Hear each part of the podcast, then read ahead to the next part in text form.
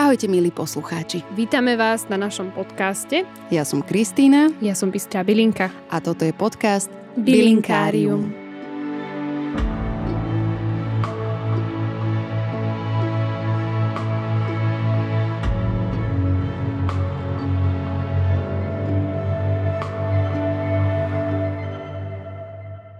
Tešíme sa, že hostom dnešnej epizódy je Peter Podlesný, silovo-kondičný tréner, podcaster, speaker a zakladateľ online magazínu Mužom SK, kde z rôznych uhlov pohľadu skúma, čo znamená byť mužom v 21. storočí. Organizuje skupinové športovo-rekreačné stretnutia mužov, ktorých spájajú podobné hodnoty a nazýva ich 300 hrmených. Nezabúda ani na nás ženy. Pravidelne sa nám venuje na Instagramovom profile Neobyčajná.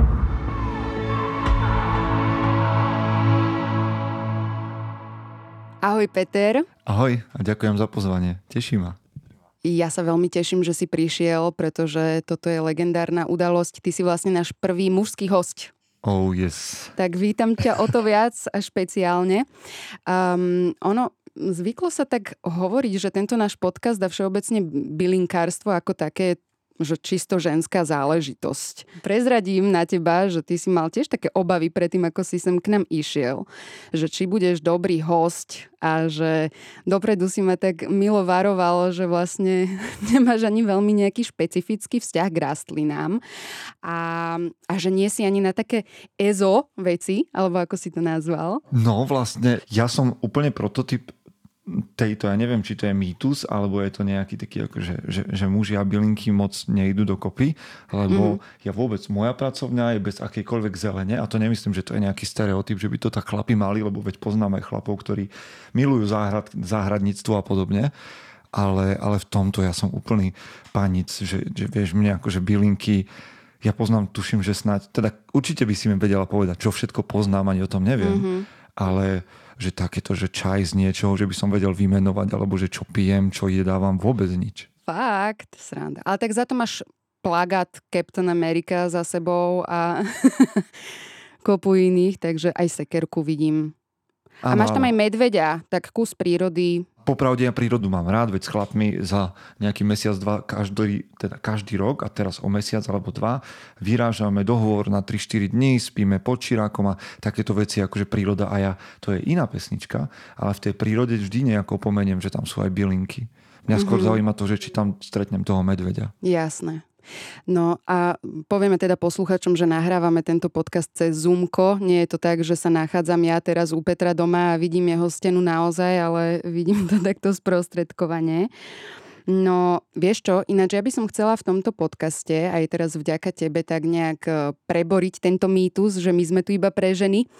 A dúfam, že sa nám to spolu podarí, pretože my sme naozaj pre všetkých bez rozdielu, bez ohľadu na e, vek, pohlavie, vierovýznanie, čokoľvek. Presne tak ako bylinky v lese si môže vlastne nazbierať každý, užiť to podľa potreby. Takže neviem, či si počúval predošlú epizódku našu, my sme sa rozprávali s našou hostkou o ženskom princípe a o tom, že prečo vlastne ženy sú najviac e, v tomto doma. A ty vidíš nejaké také špecifické rozlíšenie, že čo, čo robí muža mužom a ženu ženou?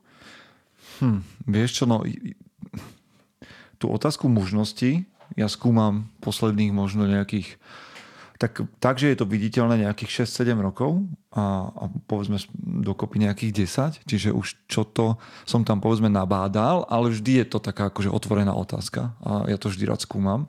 A tú tému ženskosti som začal riešiť s Anitou Kardum, s mojou priateľkou, kamarátkou na našom Instagramovom profile, neobyčajná, a tam si pozývame ženy na rozhovory. Mm-hmm. No, a vždy na, na Instagrame to akože beží tak live a ja sa tam pýtam žien, naozaj, že chodím zvedavo tam k tým hostkám a pýtam sa, že čo to znamená ženskosť, či existuje ženský svet a tak ďalej, lebo občas mám pocit, že to akože ide tak do ústupu, lebo sa bojíme nejak generalizovať a hovoriť, že ženy to majú takto a muži mm-hmm. takto a že to je nekorektné a podobne. No a ja predsa len tak zvedavo a možno trošku provokatívne chodievam do tých tém, tak sa pýtam a učím sa, že čo to znamená ženskosť. A za mňa napríklad ako chlapa je jeden z takých aspektov tajomných ženskosti a intuícia. Že podľa mňa intu, intuícia je niečo, čo je tak akože jedna z tých základných vecí ženskosti. Neviem, či to tak je, ja mám taký pocit, keď sa rozprávam so ženami a ja vždy bádam, že čo to vlastne je. A rôzne ženy to opisujú rôzne, ale vždy sa k nej priznávajú nejakým spôsobom, že intuícia je, je, je takou esenciou ženskosti. Uh-huh. A muža robí čo mužom? Hm. Ja by som, vieš čo mi hneď prvé napadne, lebo keď mi dáš túto otázku, tak idem, že hodinu a pol prednášku, ale prvá vec, ktorá mi napadne, je zodpovednosť. Mm-hmm. Že zodpovednosť, viac ako povinnosť, mne v tom slovičku povinnosť veľmi rezonuje to, taká jeho časť, že vina, vieš, že povinnosti majú ľudia vo väzení. Mm-hmm. Ale zodpovednosť, tam, tam počujem to slovičko vedieť, hej, že, že, že viem, že je potrebné, ja ako muž, že na to mám široké ramená, v úvodzovkách, aby som vedel zobrať ťažké, nepríjemné veci ťažobu tohto sveta, budem taký melodramatický, a, a išiel s tým dopredu. Čiže prevziať zodpovednosť je pre mňa to, čo muža robí mužom. Uh-huh, uh-huh. Ty začínaš tvoje podcasty takou vetou, alebo je to taká znelka, že čo to znamená byť mužom v 21. storočí. Uh-huh. Viem, že teraz mi nemôžeš zopakovať, čo si riešil v tvojich 200 epizódach a k čomu si dospel, ale taká esencia toho, tohoto storočia a toho, že s čím sa práve v tejto dobe muži brodia, je, je čo? Hm, no, ty mi dávaš ťažké otázky, to Prepáč, sa mi páči. pre Boha, mohla som to Nie, to je výborné, to je výborné, len tak ďalej. no, ja vychádzam z nejakej predstavy a nie každému sa, to, sa táto predstava páči a nie každý súhlasí, ale takto je to v poriadku, že vlastne my sme navždy ostali lovcami a zberačmi akurát, že sme lovci a zberači medzi mrakodrapmi a v oblekoch a nie stále vieme, čo s tým máme robiť. Uh-huh. A isté, že nelovíme mamuty a nezbierame ovocie zo stromov a podobne, hoci by sme mohli, ale vždy potrebujeme loviť a zbierať. A dnes mm-hmm. mnohí zbierajú zážitky, lovia skúsenosti alebo úspech alebo čokoľvek, ale vždy v nás nejak to pnutie ostalo že, že potrebujeme čosi loviť a čosi zabezpečovať, tvoriť, viesť. A pre mňa toto ostalo akože taká, taký jeden, alebo také piliere mužnosti, že muž tvorí, chráni, zabezpečuje a vedie. Občas mm-hmm. to tak triggerne ženy, keď to počujú a pýtajú sa, že no veď to môže robiť aj ženy. No vidť, iste, to ja, som, ja netvrdím, že nie, ale každý z nás to robí trošku inak. A dostáva sa k tomu iným jazykom a cez iné témy a podobne. Takže ale to čo, to, čo muž v 21. storočí napriek všetkým zmenám, ktorým sme prešli, má robiť z môjho pohľadu, je stále tvoriť, stále viesť, stále zabezpečovať a stále chrániť. To, čo to mhm. znamená, je presne to, čo ja nechcem generalizovať a čo nechcem určiť mužovi. A každý si to má nájsť ako keby to svoje, ako to Hej. robí.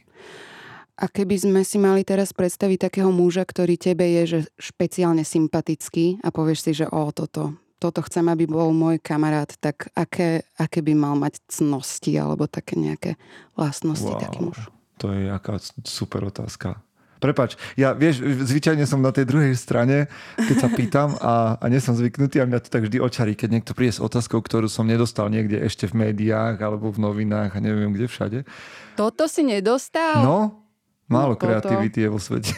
Zdá sa, nie, nie. A to teraz prišlo, na, to tu nemám ani napísané. Som, absolvoval som aj super rozhovory, ale toto som nedostal. Ale vieš čo, asi mám na to odpoveď. Keď sa pýtaš na to, že aký by ten chlap mal byť, akými chlapmi sa ja snažím obklopovať, ktorí ma inšpirujú a posúvajú ďalej, ich charakterovou výbavou, výbavou je odvaha, mm-hmm. sebaovládanie, česť, to sú také slovička, čo neviem, či sa ešte používajú, či netreba k ním výkladový slovník, a sila. Hej, to sila zase znie tak strašidelne, ale ona, ona je užitočná. Čiže mm-hmm. sebaovládanie, odvaha, česť a sila. No, tieto štyri.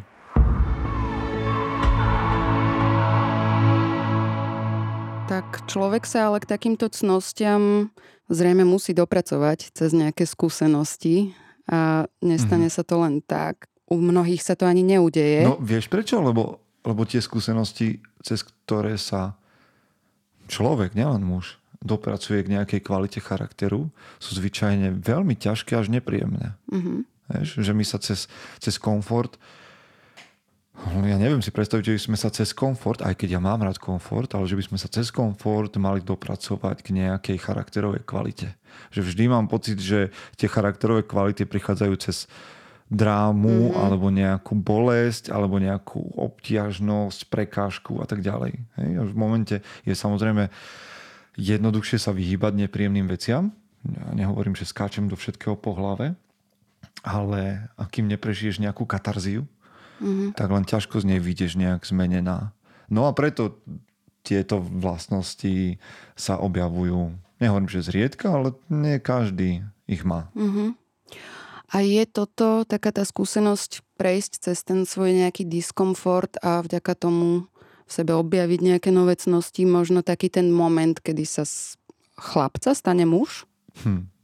Tento týždeň som sedel znova, tá téma toho prechodu z chlapca k mužovi je, je téma, ktorá mňa nejakým spôsobom sprevádza. Ja som kedysi robil v jednom národnom projekte na stredných školách a mal som tam prednášky a zbavili sme sa o, o, o morálke a podobne, lebo mm, som študoval kedysi tým smerom na vysokej škole a potom som to chcel pretaviť medzi študentov, tak som mal také prednášky veľmi zaujímavé. Dúfam, že nie je samochvála. A tam som sa pýtal v jednom momente, že kedy sa vlastne z chlapca stáva muž. A mňa ten, ten moment prekvapil, že vlastne tí stredoškoláci netušili, vieš, že, že či existuje taký moment. Ako väčšinou chlapci, lebo dievčatá mali na to rôzne odpovede, vieš, dievčatá mali na to odpovede, že buď nikdy, to bola tiež jedna skúsenosť, alebo teda opakujúca sa, alebo že včera bolo, včera bolo neskoro, bola ďalšia z možností.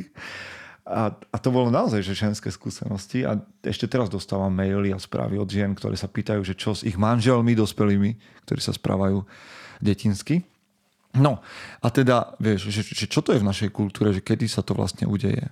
Nechcem povedať, že, že vy ženy to máte jednoduchšie, ale mám pocit, a to je zase len môj pocit, že, že ženy sú si, alebo dievčatá, sú si svoje ženskosti vedomé skôr ako, ako mladí muži, ako chlapci. Či, mm-hmm. a, a možno je to podmienené tak troška biologicky, aj, aj, ale ty v momente to, toho biologického prechodu aj tak dostávaš informáciu od staršej ženy, ideálne, že čo sa udialo. Mm-hmm. Ja mhm. viem, že je to spojené aj s rôznymi nepríjemnosťami, traumami a podobne, ale hovorím o tom, čo sa deje. Čiže ženy toto ako keby nejakú informáciu majú muži. Vieš, ja viem, že to je už klišie a ľudia, ktorí počúvajú moje rozhovory, tak to počujú milión krát, ale, ale že, že, vieš, že devčatá v istom momente dostanú menštruáciu a chlapci v tom istom veku dostanú PlayStation tak mi mhm. povedz, že... Ja som toto ešte nepočula od teba napríklad. Dobre, okay. ja to berem. Už sa dostanem konečne k tomu, čo si sa pýtala.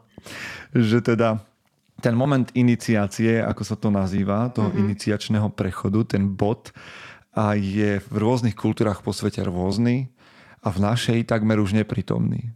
My ťažko vieme povedať v našej európskej kultúre, že kedy sa z chlapca stáva muž, keď mu dáme čo? Keď mu dáme občiansky, alebo keď mu dáme vodi, vodičák, alebo keď absolvuje vojenskú službu, ktorá už nie je, alebo keď má prvý sex, alebo mm. ja neviem. Hej. Čiže toto štandardne, vieš, my niekedy zvykneme zaznávať barbarské kmeňové kultúry, ktoré sú tak ďaleko za nami, ale tieto kultúry, ktoré ešte objavíme po svete, veľmi dobre porozumeli, že toto je dôležitá vec, povedať mladým chlapcom, že ste muži uh-huh. a je čas, aby ste opustili detské spôsoby uh-huh. a stali sa dospelými, platnými členmi, užitočnými.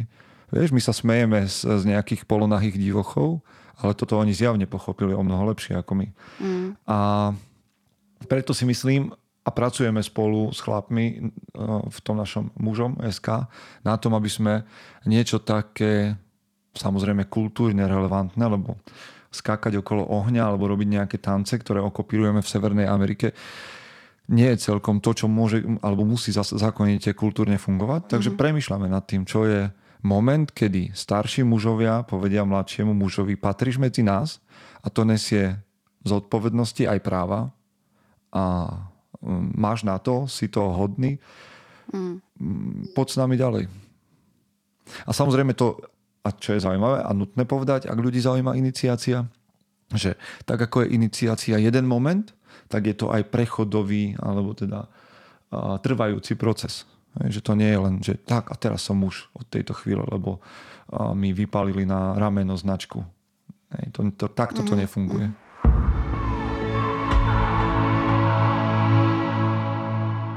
Ty si sa v jednom z tvojich podcastov vyjadril, že my sme tu vlastne nezažili ešte taký pravý patriarchát práve preto, že nám tu ešte nevládli praví muži. Aha. Stále trváš na tomto tvrdení? Ja nechcem glorifikovať patriarchát, ani to nerobím. Uh-huh. A mhm. nemyslím si, že by, to, že by vláda mužov alebo žien bola to, čo by sme, po čom by sme mali túžiť po nejakej nadvláde. Uh-huh. Je zaujímavé, že o patriarchate ale sa hovorí v takých väčšinou negatívnych konotáciách, o matriarchate takto nezvykneme hovoriť. Aspoň ja to nepočúvam veľmi často. Ideológovia často povedia, že o nejakom systéme, že tento systém je dobrý a tento systém je zlý. A veci sú čierne alebo biele. Lenže ja nie som ideológ, ja sa snažím premýšľať. Hej. Určite tu patriarchát bol, možno tu ešte je v nejakých oblastiach prítomný, ale určite akékoľvek zriadenie, ktoré sme mali, prinieslo aj dobré, aj zlé veci. Nakoniec a slovenská, slovenská, slovenská realita je taká, že môžete mať akýkoľvek silný patriarchát, ale moja skúsenosť, neviem aká je tvoja, je, že keď príde babka, tak všetci sťuknú opätky do kopy. Alebo že sa, že vie, že muži, ak sa niekoho obávajú, alebo o kom idú, akože hoci hlúpe vtipy, ale z niečoho to vychádza aj svokra že my ten matriarchát stejne tu nejakým spôsobom máme, hej? Že, že, že ako keby v našich hlavách niekde v pozadí bolo, že ten, kto vládne rodu, je babka. Možno dnes nie už tak silno, ale, ale stále to tam ja niekde minimálne mám v hlave a ja som to tak zažil z jednej aj z druhej línie, že babka vlastne vždy povedala, že čo, čo bude, ako bude. Keď detko niečo povedal, tak potom prišla babka, keď detko odišiel a povedala, že ako to bude.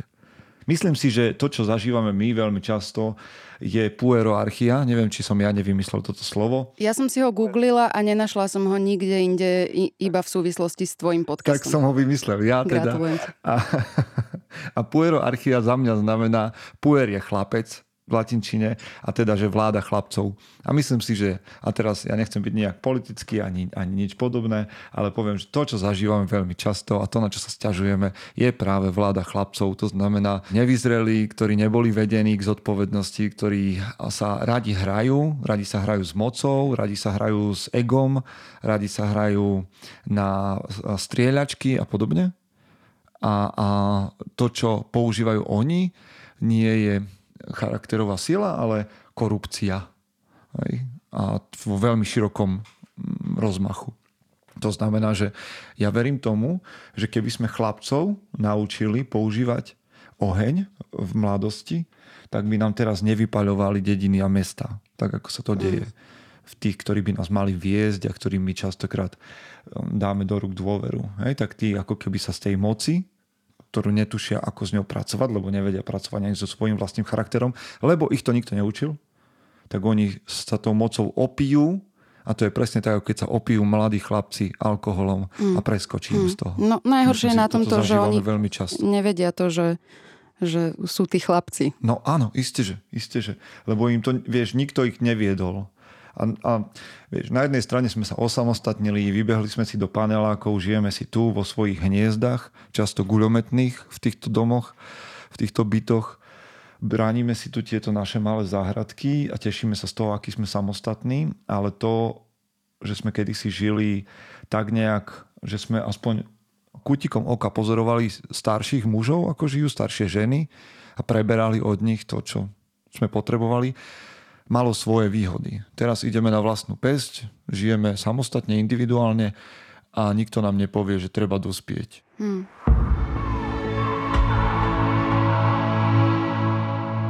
Ty máš rád archetypy, alebo rád o nich rozprávaš. Áno, áno. V čom je podľa teba užitočné poznať svoje archetypy?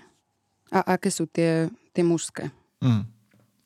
Existuje samozrejme tá aby som to uviedol na pravú mieru, ja nie som ani psychológ, ani psychoanalytik, ani človek, ktorý by to nejak študoval. Rád čítam, rád premyšľam. Archetypy, tak ako ich vidím ja, sú vlastne taká teória od Junga. A keď sa bavíme o ženských archetypoch, tak je to teória, ktorá vychádza od Wolfovej, to znamená od partnerky Jungovej. Mm-hmm. A tá teória archetypov je o, o mnoho komplikovanejšia, ako ja ju dokážem ako laik poňať. Ale beriem si odtiaľ štyri obrazy mužovej duše a znova to nie je nejaké náboženstvo a nič podobné. Sú to za mňa len také nástroje, ako pracovať so sebou samým. To znamená štyri archetypy, tak ako ich pomenováva Jung a mnohí ďalší. A sú, že kráľ, bojovník, milovník a múdrc. Teraz to môže znieť veľmi tak nejak honosne a vznešene alebo tajomne, ale kľudne si to môže človek pretaviť do nejakých štyroch charakterových vlastností, akože milovník emócie, a múdrc vedomostí alebo ten rozumový prístup k veciam. Bojovník je hej, taký ten náš drive, chuť bojovať alebo používať nejakú priebojnosť. No a kráľ je ten vlastne taká tá vlastnosť sebaovládania alebo kontroly nad životom. A už je to je veľmi, veľmi podobné. Uh-huh. Na čo nám vlastne je toto dobré, keď e, spoznáme tieto archetypy v sebe, tak potom čo s nimi? No, ja hovorím, že s nimi treba pracovať. Akože, vieš, že No, sú, sú prístupy také zvláštne, možno niekomu sa teda môže zdať zvláštne, ale že raz za čas, ja to volám, že si zájsť do svojej riadiacej beže, uh-huh. povedzme raz za týždeň, dať si čas pre samého seba a začať trošku analyzovať, že ktorému tomu svojmu ja som sa venoval, povedzme v uplynulom týždni veľa a ktoré sú zaznávané. Vieš, lebo pre ženu aj pre muža v týchto archetypoch, aspoň v tomto prístupe, je niečo také, že sú archetypy, ktoré sú ti vlastnejšie, napríklad, že niekto je Amazonka, povedzme taká, ako že máš drive a chceš robiť veci a dosahovať, ale tá um, povedzme vedma, hej, alebo tá, tá čarodejnica, alebo mm. akokoľvek to nazveme, tie vzdialená, nerada sa vrtáš vo veciach, nemáš čas ísť do hĺbky a podobne, že chceš veci preraziť silou. No a vtedy to človek potrebuje sadnúť si a povedať, že OK, ale toto je niečo, čo je mne prirodzené, ale ak sa chcem posunúť osobnostne ďalej, tak potrebujem sa trošku venovať aj, aj tomu, že, že budem hetéra, že napríklad o, si dovolím užiť si veci, tešiť sa z momentu, ne, netlačiť na veci, neprebíjať sa vždy a tak ďalej a tak ďalej. Čiže za mňa znova to je iba nástroj na to, ako človek môže pracovať so sebou. Tých nástrojov sú desiatky, povedzme. Jasne. Ale mne je tento sympatický, lebo ja sa rád hrám s obrazmi a s mytológiou a s týmito záležitosťami a toto mi príde také veľmi zrozumiteľné. Mm-hmm. Čiže ja si rád začas sadnem a porozprávam sa s tými štyroma mojimi ja a, a pýtam sa, že no tak čo chlapí, kto je teraz ten, čo sa cíti ukrivdený, alebo mm-hmm. a, mhm. lebo kaž, všetky tie archetypy majú tieň a vraj keď sa tým archetypom človek nevenuje, alebo nevenuje sa tým stránkam svojej osobnosti, tak oni potom zvyknú degradovať. Aha, vieš? Že z mudrca sa. sa stáva, povedzme, z mudrca sa stáva intrigán. Mm-hmm. Hej? Mhm. Intrigán je ten, kto používa svoju, svoje vedomosti na to, aby manipuloval hej? Alebo z bojovníka sa stáva nejaký, nejaký vrah, povedzme, vieš. Hej, hej, hej. No ten zlý kúzelník, to si vysvetloval, si pamätám na tom modele, že ten dobrý e, je Gandalf uh-huh. a mhm. ten tieňový je Saruman. Presne tak, napríklad. Hej, že my sme obklopení tými archetypmi v príbehoch, vieš, že je zaujímavé, že keď si prechádzaš rozprávky, ktoré nám rozprávali ako deťom, mm-hmm. tak tie sú plné archetypov. Áno. A archetyp nie je stereotyp, to pozor, hej. Stereotyp je niečo, čo nás núti žiť v nejakej škatulke. Archetyp nám dáva možnosť rásť hej, v tých našich charakterových vlastnostiach. A my keď sme počúvali rozprávky, tak sme ich počúvali na to, nie aby sme skôr zaspali, ale aby sme rástli. Mm-hmm. Hej, tie rozprávky a príbehy a mytológia a to všetko je tu na to, aby sme my charakterovo rástli od detstva až do dospelosti a oni sú plné týchto. Ešte dnes, keď si pozrieš napríklad pána prstenov, tak tam presne mm, objavíš všetky hej. tieto veci. Hej, hej. No, mne sa páči ináč na tvojom podcaste, teraz to vyzerá, že ja som úplná maňačka tuto na tvoje podcasty a že nič iné nerobím, len od rána do večera si fičím. Ale nie, ty si len dobre pripravená na tento rozhovor. Presne tak. Tak páči sa mi, že každú epizódu končíš slovami, že vlastne želáš poslucháčom, aby sa stali najlepšou verziou seba samého. Uh-huh. Teda nie je to asi také jednoduché, ale vedel by si nám dať také odporúčania, že ako sa to dá? Ako to no, ty robíš? Mne príde, že teda naj, najsamozrejmejšie v tom je porozumieť, že najlepšou verziou niekoho iného byť nemôžem. Aj keď je to naša snaha často. Do prčic. Uh-huh. že my sa obzeráme okolo seba, máme pocit inšpirácie alebo možno aj porovnávania často a, a, a naša snaha by mala byť, že niekoho dobehnúť Ja mám rád súťaživosť, ale niekoho dobehnúť, aby som bol lepší v tom byť on. Mm-hmm. Vieš, že toto je niečo, čo je taká snaha, akože o, taký, taká sizifovská snaha, že tlačiť nejaký kameň do kopca, ktorý, mm. ale nie je možné tam vytlačiť, lebo ja nikdy... Všetky ostatné ja už sú obsadené, len to moje je voľné. Čiže stať sa najlepšou verziou seba samého je podľa mňa jediná naozaj relevantná možnosť pre život, ak sa človek chce posúvať ďalej. Mm-hmm. Čiže prijať, prvá vec je prijať, že ja nikdy nebudem o, nikým iným len sebou a bolo by, a mňa to straší, že ľudia, ktorí sú okolo mňa, nebudú môcť objaviť svoj potenciál. Mm. Vieš, že ty sa tak budeš snažiť naháňať za tým byť takým dobrým človekom, ako je niekto iný, že, že proste ochudobníš tento svet o svoju osobnosť a o mm. ten potenciál, ktorý je vložený do teba. A to prianie, že byť najlepšou verziou seba samého je také egoistické, lebo ja viem, že keď budú okolo mňa ľudia tou najlepšou verziou seba samého, že vyhrám. Hej, že nakoniec vyhrá tento svet a vyhrám ja, že mi bude lepšie, ako keď sa tu budeme snažiť napodobňovať jedni druhých a pretekať sa v tom, ako byť lepším. Mm-hmm. Hej, ako Jano, odvedľa. Hej. Ale za mňa to znamená, vieš, ja, ja teraz zase ten mužský princíp do toho donesiem, že byť najlepšou verziou seba samého vyžaduje niekoľko rozhodnutí. A to napríklad rozhodnutie um, byť disciplinovaný, hej, pracovať na svojich rutinách, nebať sa výjsť zo svojho komfortu, mať otvorené uši voči kritike, takej tej zdravej, konštruktívnej. Akože samozrejme sa to nestane tak, že ja si poviem, tak ja som zajtra lepšia verzia seba samého, lebo tak to nefunguje. Na tom, sa, na tom treba pracovať a nie je to jednoduché. Lebo, no ale zase vieš, čo nič nestojí, za nič nestojí. Hej, to je nuda.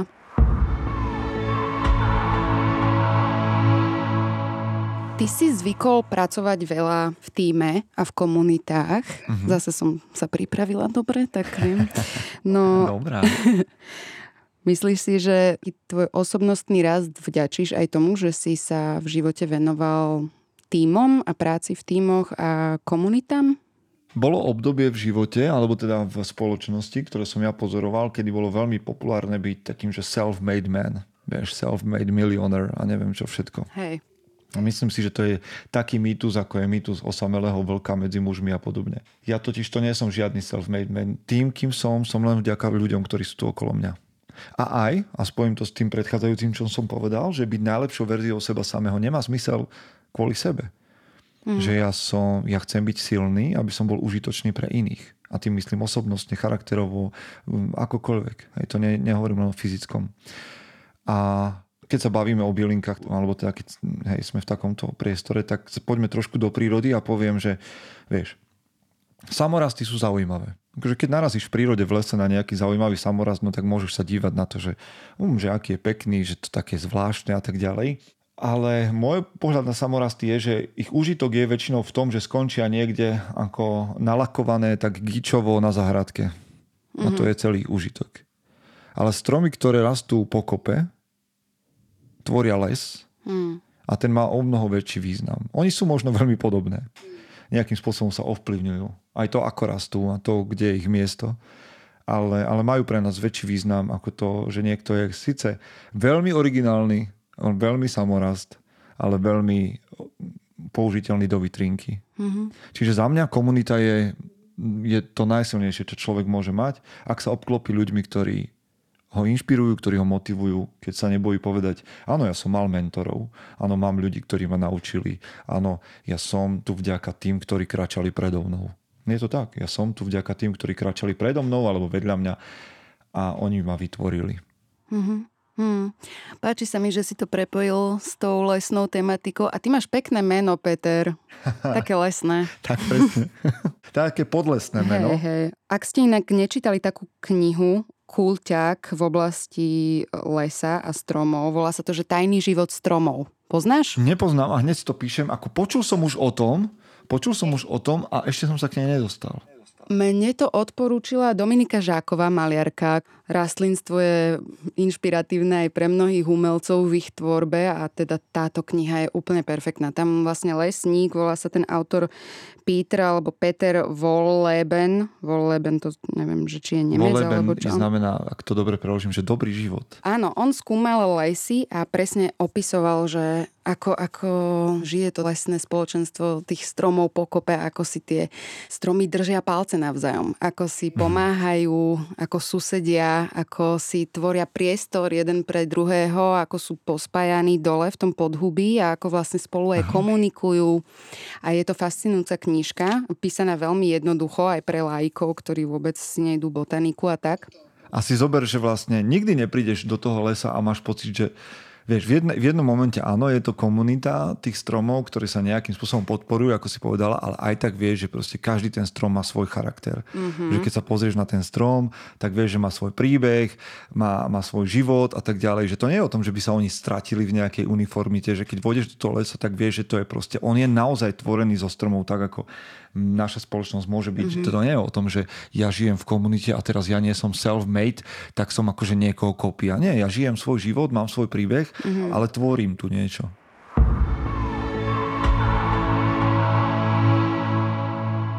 Mňa tiež baví, ako sa táto lesná tematika spája naprieč knihami, filmami, mytológiou, rozprávkami a máš niečo také obľúbené tvoje, nejakú rozprávku, nejaký film, kde si pamätáš niečo také o stromoch? No, veď ty si spomenul vlastne Pána prstenov a tam je veľká, akože tam sú lesy. To je brutál. Tam tie lesy a, a ten vzťah tých kultúr, ktoré Tolkien vymyslel, Tolkien, už viem, že to je Tolkien, mm-hmm.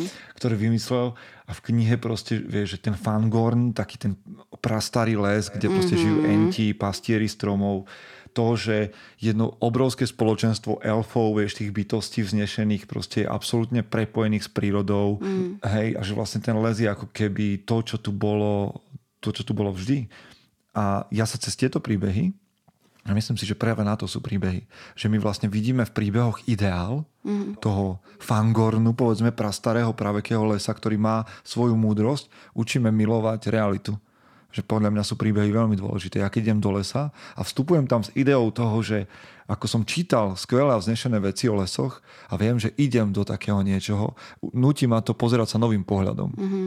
A za mňa to je absolútne, toto je také, vieš, to, čo ja, prečo ja pri, milujem príbehy, je, že ma učia dívať sa úplne novými očami na to, čo je bežné v realite. Mm-hmm. Vieš, to, že tu mám za, za oknom les, by mohlo byť naozaj že veľmi fádna záležitosť. Ale ja sa každý rok na novo teším do lesa. A keď príde jar, už potrebujem chodiť po tráve, lebo viem, oh. že že, že ja sa potrebujem do, nejak dostať späť. A v severskej mytológii je napríklad ten strom, neviem teraz úplne zle to prečítam, ja to volám, že Yggdrasil, lebo mm-hmm. sa to mhm. tak píše. Áno, Yggdrasil. Oni vysvetlovali na základe toho stromu vlastne vznik celého kozmu. Mm, vyzerá ako taká mapa vesmíru. Skoro každá kultúra má niečo spojené, hlboko v sebe zakorenené práve takéto, čo sa týka stromov. A inak ten Yggdrasil, to ti do toho ešte skočím, prečo mne sa páči, že on teda akože tvorí taký vesmír, ale je aj, vieš, že v, spojení s Odinom, uh-huh. že Odin, keď chcel získať múdrosť, alebo takéto poznanie, tak to bolo, no, sa obesil na ten strom, alebo sa, ale to nejde o to, ale ide o to, že sa obetoval, vieš, že, to, že, uh-huh, že uh-huh. v celej tej mytológii je ten strom ako keby prameňom všetkého aj od, od toho, od, od života, života cez existenciu, cez, cez priestor životný, všetko. To je skvelé. Mm. Hej, a však môžeme si to predstaviť vlastne ako napríklad aj v súčasných moderných príbehoch týchto fantází typu Game of Thrones, kde vidíš, ako sa ako uctievali tam tie stromy, ako v Winterfell, odkiaľ sú Snow a títo. Aha, jasné, jasné. Aha vo Winterfelli. Áno, tak tam, tam vidíme vlastne, ako oni mm, sa tam chodili modliť k tým stromom a toto v podstate máme aj my v sebe ako Slovania, že sme mali túto tradíciu, že sme uctievali špeciálne dúb a lipu, ale um, myslím si, že dúb je ešte starší na našom území ako lipa. Akože, ale toto, toto vieš, čo mňa to prekvapilo, nie, nie tá, lebo tú mytológiu som ja poznal, uh-huh. ale že by medzi bylinkami a v tomto vašom podcaste mohol mať dub priestor, to som netušil a to je pre mňa úplne, že taká, akože, že zase som mudrejší, vieš, že z dubu, že dub je užitočný aj inak ako, ako symbol alebo nejaký mm-hmm. taký, že silný strom a podobne, lebo však on bol zasvetený aj tomu nášmu Perúnovi a tak. Áno. Čo je inak zaujímavé, lebo a to, s tou mužnosťou, keď sa, keď sa budeme baviť, mm-hmm. a on bol teda neviem, či je to aj nejak potvrdené, ale že dub vlastne bol zasvetený Perúnovi preto, že tí ľudia mali pocit, že dub je naozaj taký, že uh, bleskozvod. Áno. No a ja, vieš čo, ja rád niekedy uvažujem nad tou ženskou energiou, a nad tým ženským princípom ako nad takým princípom oblohy, vieš, a také akože poveternosti a že občas je to také zamračené a občas je tam slnko a že vždycky, keď žena vo vzťahu metá blesky, povedzme, uh-huh. takže z môjho pohľadu musí byť muž pripravený na to Znášať. zviesť tie blesky a, a, a uzemniť ich. Mm-hmm. Hej, a myslím to v tom pozitívnom zmysle slova, že, že prijať tú takú ženskú energiu a proste uzemniť ju. Hej? Že mm-hmm. keď majú ženy pocit, že sa všetko rúca a že veci sú najhoršie a, a proste nič nebude dobre nikdy, takže mužová úloha v tej chvíli je postaviť sa a povedať, že OK, pokoj, bude dobre. Hej?